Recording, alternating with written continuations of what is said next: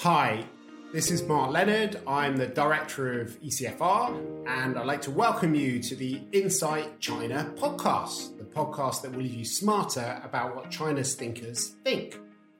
Over the last few years, it's been much harder to tap into the discussion that Chinese intellectuals are having. In person exchanges have become a lot rarer, and the space for debate has been shrinking for a number of years now. We want to make an attempt at changing that engage in a conversation with some of the best Chinese academics, researchers, writers, or journalists on the entire range of topics in Chinese internal debates that matter most to Europeans. And joining us today is Dr. Duan Jiuzhou, who is a research assistant professor of political science at Tsinghua University. His research focuses on the politics in the Middle East with a special interest in state society relations the political economy of development. He's a frequent contributor on Middle East and North African affairs in both the Chinese and international media.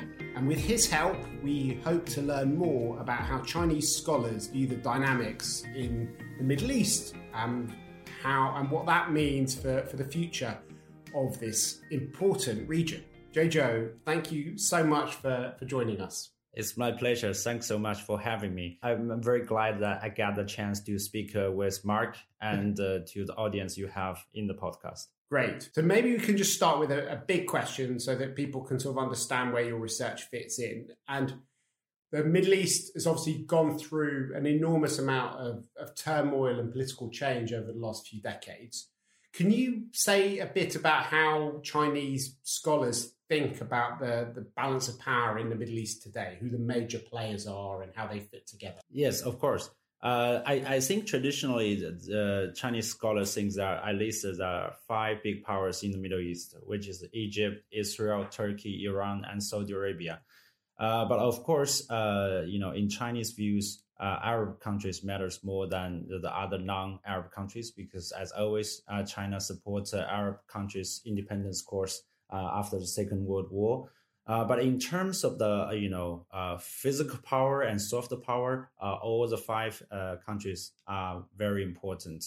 Uh, and of course, uh, in general, uh, we understand there are different types of, of dynamics of the power competition within the region.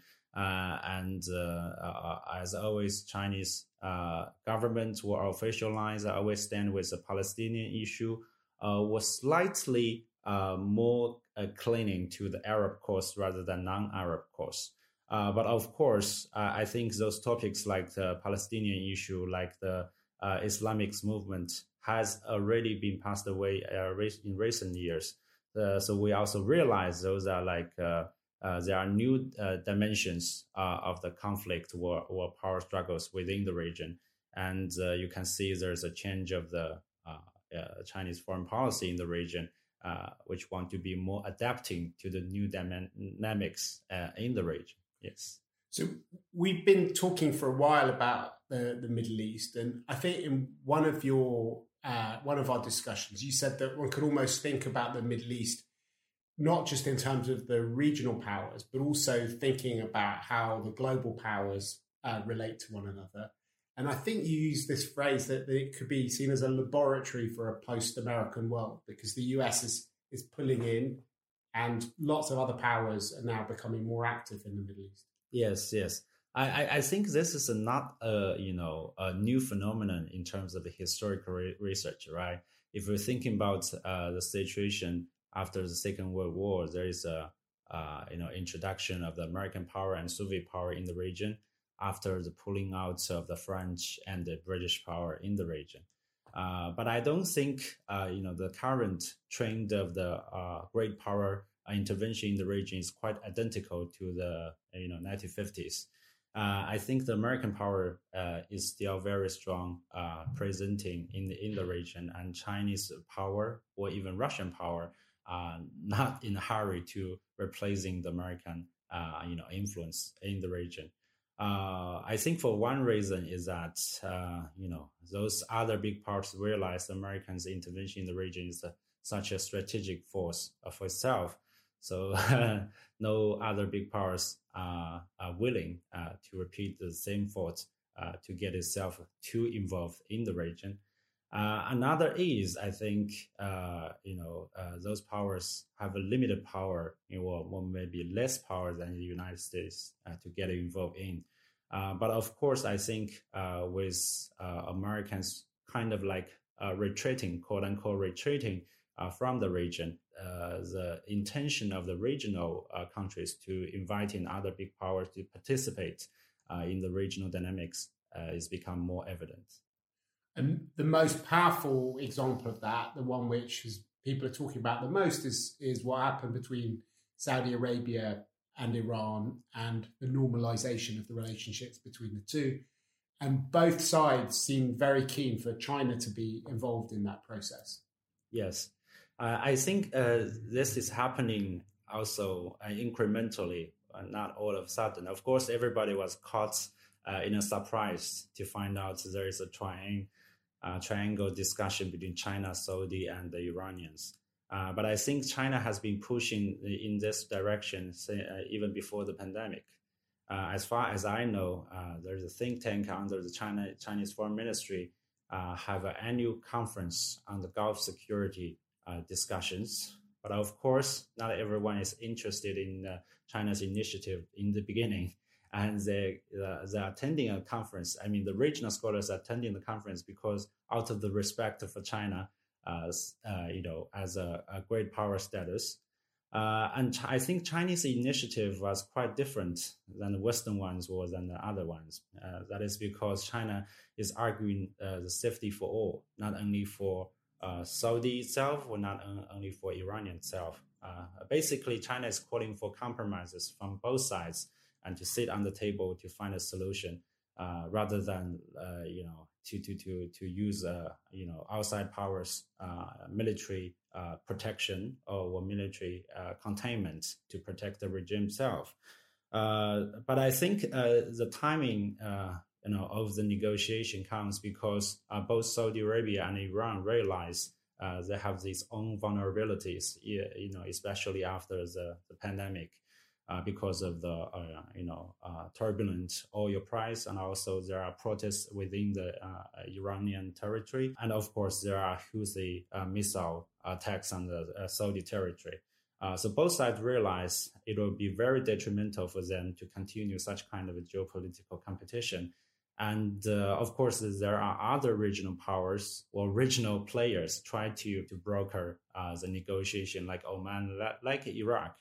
But I think uh, both Saudi Arabia and Iran, uh, you know, perceive themselves as a big power uh, or middle power in the world. So they want to find a, a more powerful, more stronger uh, guarantor for their, uh, you know, rapprochement. Uh, I think in that sense, China is a perfect choice for them. so I, I, think this is how it comes in in our eyes. And to what extent is China um, going to be the guarantor? I mean, what can China do to make sure that this this deal lasts? Yeah, yeah. I mean, uh, it's a very good question uh, because I think, as far as I know, uh, uh the negotiation or announcement from the three parties are just uh, the beginning uh, yeah. of the rapprochement. the Chinese embassies in Saudi Arabia, in Iran, uh, they are pushing a lot of the efforts to make sure uh, the details of the announcement uh, will come into effect. Uh, and not only those embassies, but also uh, Chinese embassies uh, in the other regional countries like Lebanon, like Yemen, right, like like Iraq. When there is a conflict of interest of the two countries, China is trying to put efforts to make a compromise between the two parties. Of course, I, I realize that the Chinese government doesn't have a very strong leverage over the two countries like the United States. Uh, but I think the intention of Chinese efforts uh, to make the rapprochement into reality is very sincere. And uh, of course, I think everybody understands if this happen uh, uh, in reality, will help China build a very positive diplomatic image in the world. And to, to what extent do you think that this role that China played in the Saudi Iran context could actually be extended to some of the other conflicts that you talked about? I mean, how, how actively is it is China uh, getting involved in some of these other conflicts that you just described? I think uh, the case of the you know Saudi Iranian rapprochement just show a very good case for China's uh, kind of the uh, uh a big power status and soft power uh, in its negotiation or broker the, the peace between countries. Uh, but I think it happens because both Saudi Arabia and Iran want to make peace themselves rather than China's you know leverage over them. Uh, so I think uh, if we want to talk about China's role in uh, Iran, uh, Israel, uh, uh, you know, rapprochement or Russian-Ukraine rapprochement, it depends on the conditions and the intentions of the you know conflictual sides themselves, not only you know intention from China. So I think one of the things which surprised people with this deal was the fact that there hadn't been that much talk about China playing this role beforehand, but there has been a steady change in China's profile in the region. Firstly, economically, you know, it's been for a number of years now the biggest consumer of hydrocarbons uh, in the region and took over from the US quite a few years ago. And alongside that, China's been getting more involved in non economic relations. Can you talk a bit about how China's presence in the Middle East has changed over the last decade? Yes, yes, of course. I, think uh, over the last decades, uh, as you said, China's majority of Chinese roles are economic. Uh, but I think uh, people maybe all, uh, underestimated China's role in the security side.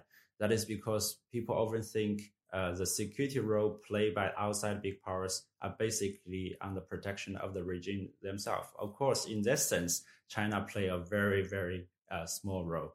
you know, not like the United States. Uh, but in terms of the security, uh, for example, of the navigation of the you know uh, commercial lines, I think China is becoming more and more important uh, to play such a role. And uh, actually, this is not information from um, my uh, you know interviews in China, but it's rather interview from the Gulf academics. I think the Gulf you know policymakers also realize uh, when there are less American intervention or protection uh, from the Western powers, uh, the regional countries will be more determinant to provide the protection of the maritime uh, uh, lines themselves. For example, when there are like uh, privacy, you know, threats in the in the Gulf of the Aden and also Arabian Sea, there are a patrol of the Chinese Navy and also even South Korean Navy uh, has been operating there, and they are protecting the commercial uh, ships uh, by themselves. So I think in that sense, uh, China has already began to play some kind of security role in the region uh, uh, for the commercial interest, but rather than the political interest. And there was a, a lot of talk recently about some of the initiatives which Xi Jinping has launched, particularly the so these three initiatives, the Global Development Initiative, the Global Security Initiative, and the Global Civilization Initiative, you look particularly at the Middle East. To what extent do these initiatives play a role in, in your region? Uh, I don't think you know it was specifically targeted at any region, of course. Yeah, uh, but I think a, they're global, but they they have yes. expressions in all the regions. No. Yes, yes, it's an expression. I think of the Chinese uh, unique philosophy of how the world should be uh, not operated when when maybe developed into the uh, a, a, better direction. Uh, I'm not an expert on the you know uh, on, on the uh, national policy of the Chinese government, but I think from my understanding as a Chinese national, I think it will be uh, a quite a novel idea for the regional country to realize they have a new path to follow, uh, which is of course not Chinese path. Uh, it will be a, a, a, alternative thinking for themselves to to think uh, if we can think out of the box of the uh, you know previous discussions, for example, about uh, the detriment of the modernity or the traditional Islam, uh, or if there is still a conflict over the own traditional uh, culture or you know development. Uh, I, think recently the most exciting discussion in China is about you know Chinese style of the modernization, which is not actually not to uh, promoting the Chinese way of the modernization to the world, but also, uh, uh, but more important to let other countries to realize each country have its own path of modernization. Uh, you cannot, you know just follow one path of the uh, you know other countries as an ultimate uh, role towards modernity. It, it, will be an inspiration for the regional country. Yes. If we if we focus in a bit more on the security uh, relations, what sorts of um, things is you know you mentioned maritime security, which is very obviously a huge concern given how much um, of global trade and particularly in important things like oil goes through through the yeah. region. Um, what other kinds of ways is is China getting more involved in in security in the Middle East than before? Uh, I, I think uh, there used to be a very strong cooperation between China and the regional country on counterterrorism, and and I think that's a common uh, concern for both sides.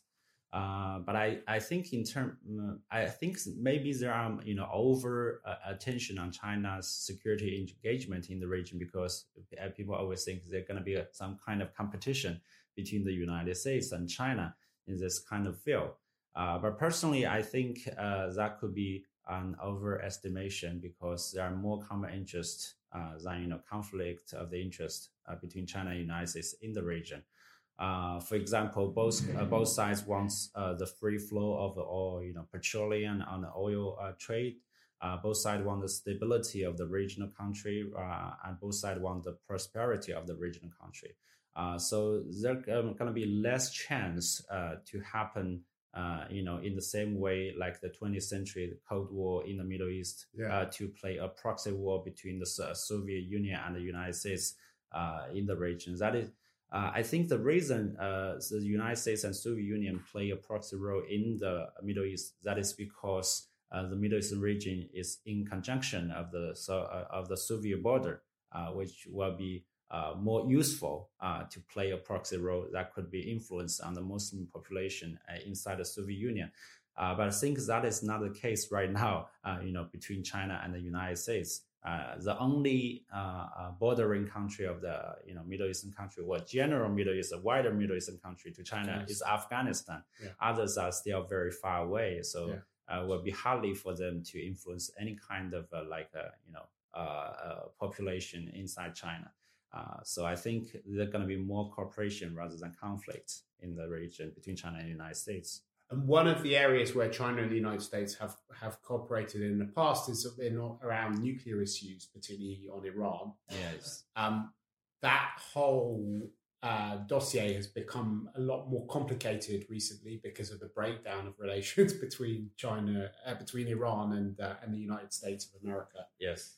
Um, how do you how do Chinese people think about the future of non-proliferation in the region? Because obviously, you know, your Saudi-Iran deal goes to the heart of this question. I mean, mm. Saudi Arabia is terrified of the Iranian nuclear program. One of the reasons I think that they were very keen to work with, with China is because they felt that the United States was no longer as reliable a partner as, as, as they want it to be. And they were very frustrated that, that the US didn't respond to the attacks on, on Saudi oil installa- installations by, by Iran. And I think that led to a real break. I mean, the relationship broke in lots of different ways, but that was a, a kind of crisis moment from a Saudi perspective.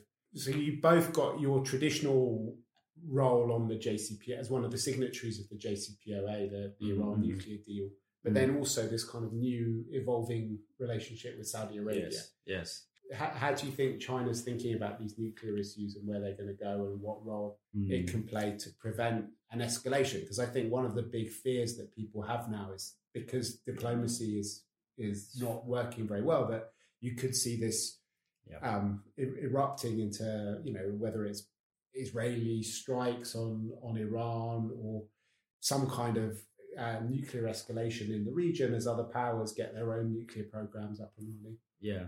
I, I think, as far as I know, uh, the China's position on non-proliferation of the nuclear power has been very consistent and steadfast. Uh, that is because China, I think China realized that if there is going to be one nuclear power in the region, others power will pursue their own way of the developing the nuclear power. For example, like you know, uh, Egypt or Saudi Arabia or even Turkey. You know, uh, people have, have, have been discussing on that. Uh, but I, I, I, I don't think you know there the nuclear issue has been a very important issue between China and Iranian uh you know relation. I think uh, the economic side has always been more important. Uh, as we know, there is a huge uh, you know economic crisis within the Iranian territory. I think they are counting on China to kind of like saving their their trade record or economic record.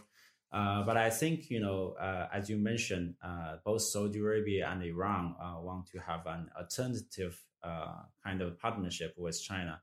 But I think uh, the real reason behind that are quite different.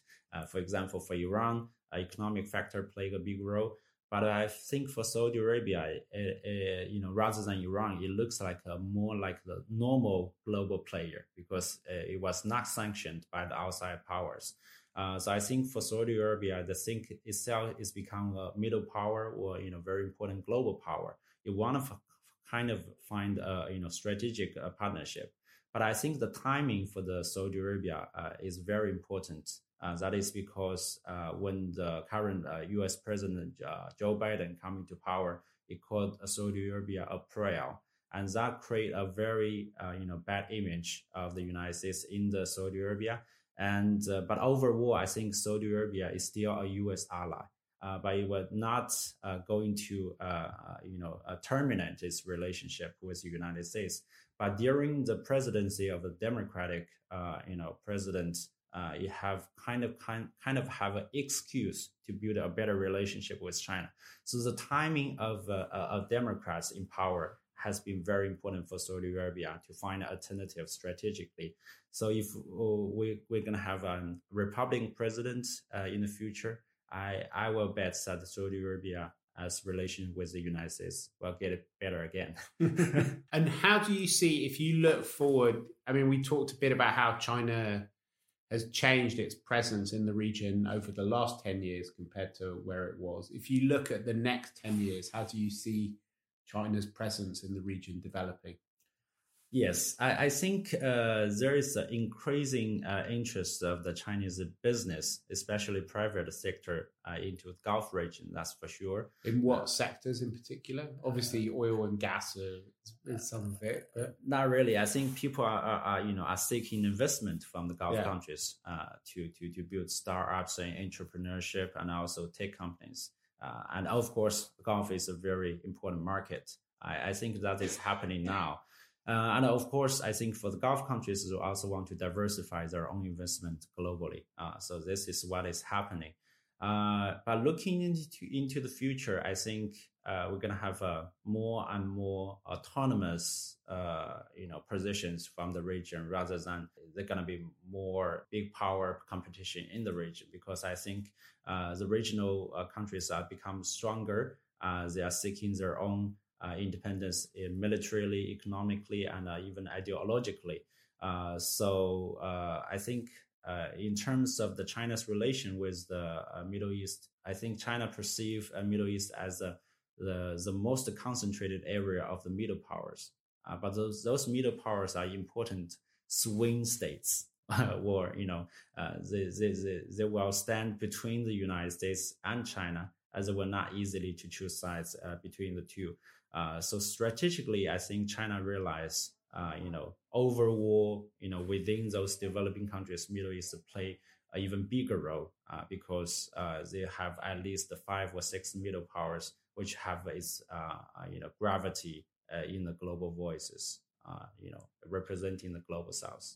So which which these are the five countries you talked about at the beginning. You one thing I've been thinking a lot about is I, I remember when the Arab uprisings happened um, uh, a decade ago, more than a decade ago now, and um, there was a real shock. I think uh, when um, Libya um, happened, and lots of Chinese people had to be flown back to China, and it was I think one of the first big operations where China had to evacuate a large number of people in this sort of global environment. It was quite impressive um, and sort of unforeseen. It was a different way of thinking about China's role uh, abroad. Um, as Chinese interests develop in the way that you're talking about, and China has more presence in places, it's quite possible that we could see more and more challenges taking place. People, when the Ukraine war happened, people were worried that the short disruptions of food supplies might end up having very bad implications for the Middle East because uh, the Arab uprising. Initially, one of the things that caused them was was about grain prices going through the roof, and they obviously went through the roof now. Yeah. Um, how how does China think about both keeping its own citizens abroad? I mean, how many Chinese people roughly do you think live in the Middle East now? Um, in the Middle East, uh, the most concentrated area of the Chinese diaspora is Dubai. Right. It has uh, 200,000 kind of population of Chinese diaspora okay. there. Uh, but other other countries maybe have uh, several thousands. Mm, uh, yeah, like like Egypt, several thousands. Uh, in Turkey as well. Uh, other countries have uh, much less population right. of Chinese. But in Libya, it was like 30,000 people who had to be shipped out, wasn't it? Yeah, that's because I think, uh, you know, before the Arab Spring, China considered Gaddafi's Libya is quite a prosperous and a stable country. Uh, of course, it's a misjudgment, uh, but I think it happens, you know, when everybody is doing business with everyone. Mm-hmm. And uh, especially after the pandemic, after the Russian Ukraine war, everybody, I think, including the Western country and China, realized uh, the, the, the danger or, or, the risk of the global supply chain. So everybody tried to find uh, its, its own way of the you know supply security. I think it's the same case for China.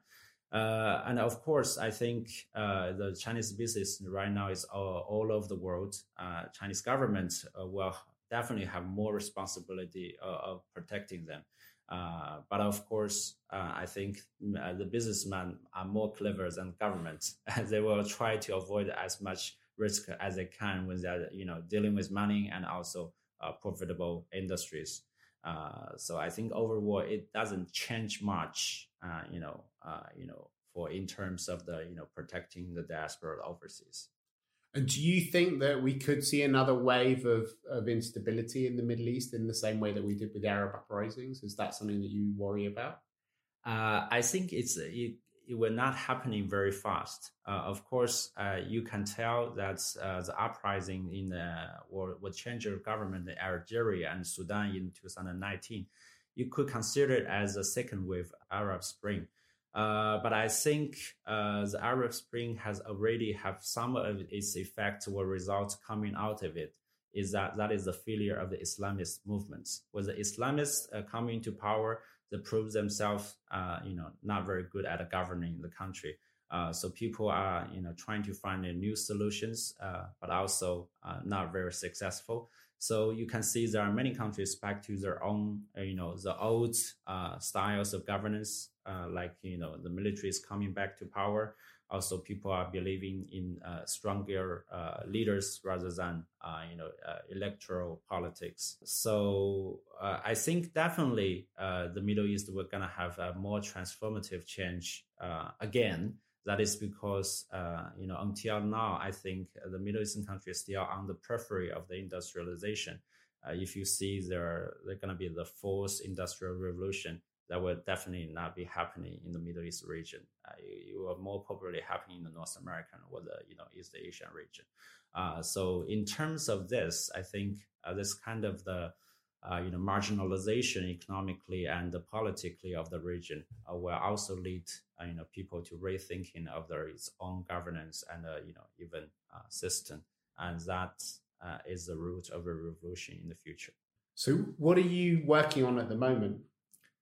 I myself actually am working on civil military relations in the Middle East. I think in which countries in particular? Uh, I, I think overall I'm interested in the role of the military. Uh, not not even you know in the Middle East, but also uh, globally. I think uh, you know when people are uh, losing phases of uh, as I said, maybe electoral politics.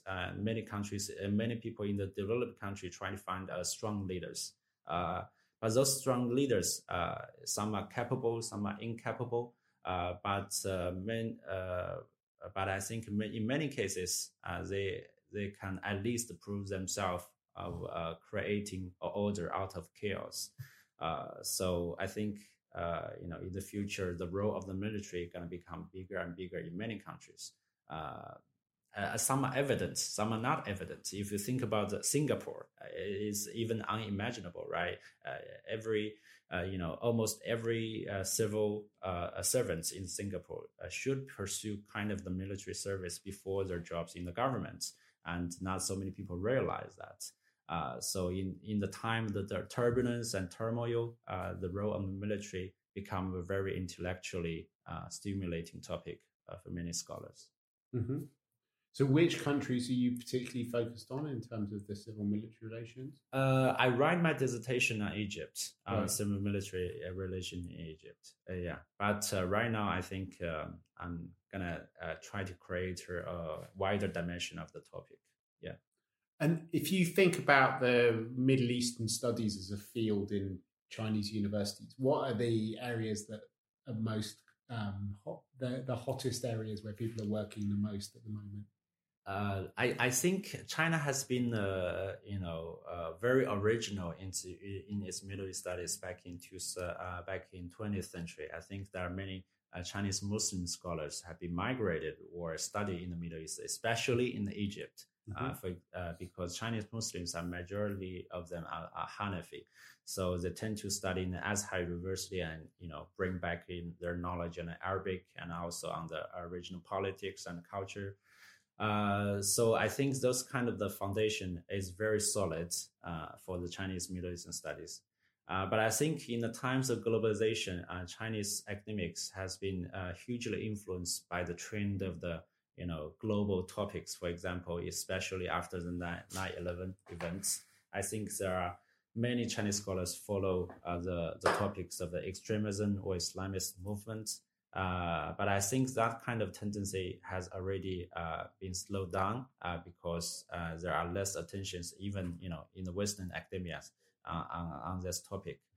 And I think after the proposal of the One Belt and One Road initiative, there are more attention from Chinese academics on the economic development of the Middle Eastern country. but more recently, I think there are more, you know, diversified uh, topics. Uh, for example, as I mentioned, the role of military or role of the tribes, a role of the businessman, and also on the women's issue, uh, and also on the you know uh, state uh, religious uh, relations. I, I think recently, more importantly, because there are more attention of the region country towards the East Asia, especially towards China. Uh, the bilateral relationship between China and the regional country become a very hot topic uh, in the Chinese academics, uh, and especially uh, the relation between the Gulf countries. yes, I think that's basically the situation now. Yeah. And in terms of the the Gulf countries, how do you see them developing as as, as actors? Um, because as you said, they're becoming much more self confident, looking for multi alignment with all sorts of relationships with other players, not just uh, with China and Russia, but also with different relations with, with Israel. That's changing dramatically. Yes. Um, and they are becoming increasingly active in lots of different theaters, you know, whether it's what's, if you look at Sudan at the moment, it's very difficult to understand a lot of dynamics without looking at the activism, not just of Saudi Arabia, but of the UAE and, and Qatar and in other areas. But how, how do you see that developing? I think uh, the Gulf countries is becoming powerful, uh, you know, in the sense of the globalization, uh, because I think uh, uh, there are two factors uh, which is crossing, you know, could penetrating the national border, that is capital and religion. I think I think the Gulf country have both of them, so that makes the Gulf country very very vocal and powerful in the world. And of course, I think uh, because of that, they become more confident, uh, try to uh, play an, uh, an important role in the you know regional politics and the world politics. Uh, but in terms of their uh, relationship with, with, with China, I think they're hedging to China because they find China as a useful alternative. I think, but whether you're gonna deepening a relationship with China like the what the, its relationship with the United States, uh, we still uh, with some time and, um, uh, and and see. Yes. So one of the the new areas of of instability and conflict, the newest ones, is, is mm. Sudan, where there is a real danger of a pro- of a new proxy war developing with lots of different players who are active in the region. How do you see the dynamics in Sudan? I think uh, the civil uh, war, uh, you know, erupted out of the Sudan is kind of uh, a result of the separation of Sudan and South Sudan. I think basically the oil uh, preserves are located in South Sudan, and that uh, you know separation deprives the oil wells of Sudan and makes the Sudan um, a poorer country than before, and that definitely creates some problem uh, not only for the previous government but also for the you know uh, any government in in Sudan. You know, there's going to be more uh, conflict and uh, disobedient discomfort from the society. Uh, and of course, we also realize there are, you know, external interventions in the Sudanese politics. Uh, for example, the the Rapid Responsive Forces have its own roots from Chad, uh, and also the the ruling uh, Sudan Armed Forces also have its own foreign supports. So that all kinds of factors makes the situation very complicated, and which also makes the conflict could be more pronounced than we expected. Thank you very much. I think we covered a lot of ground. It's very interesting to see um, how the Middle East becomes more and more important in Chinese diplomacy and to Chinese uh, economics, but also how China is becoming much more of a factor when it comes to the future of the region's politics and, in fact, even its geopolitics. We hope that you've enjoyed listening to the Insight China podcast. If you haven't done it already, we'd encourage you to subscribe to future episodes on whatever platform you've downloaded this episode on. And whilst you're there, we'd be thrilled if you gave us a positive rating and a five star review because that helps bring other people to the pod. But for now, from Duan Jiuzhou and myself, Mark Leonard, it's goodbye. The researcher of the podcast was Sonia Lee, and the editor of this episode was Mireia Farrow Sarat.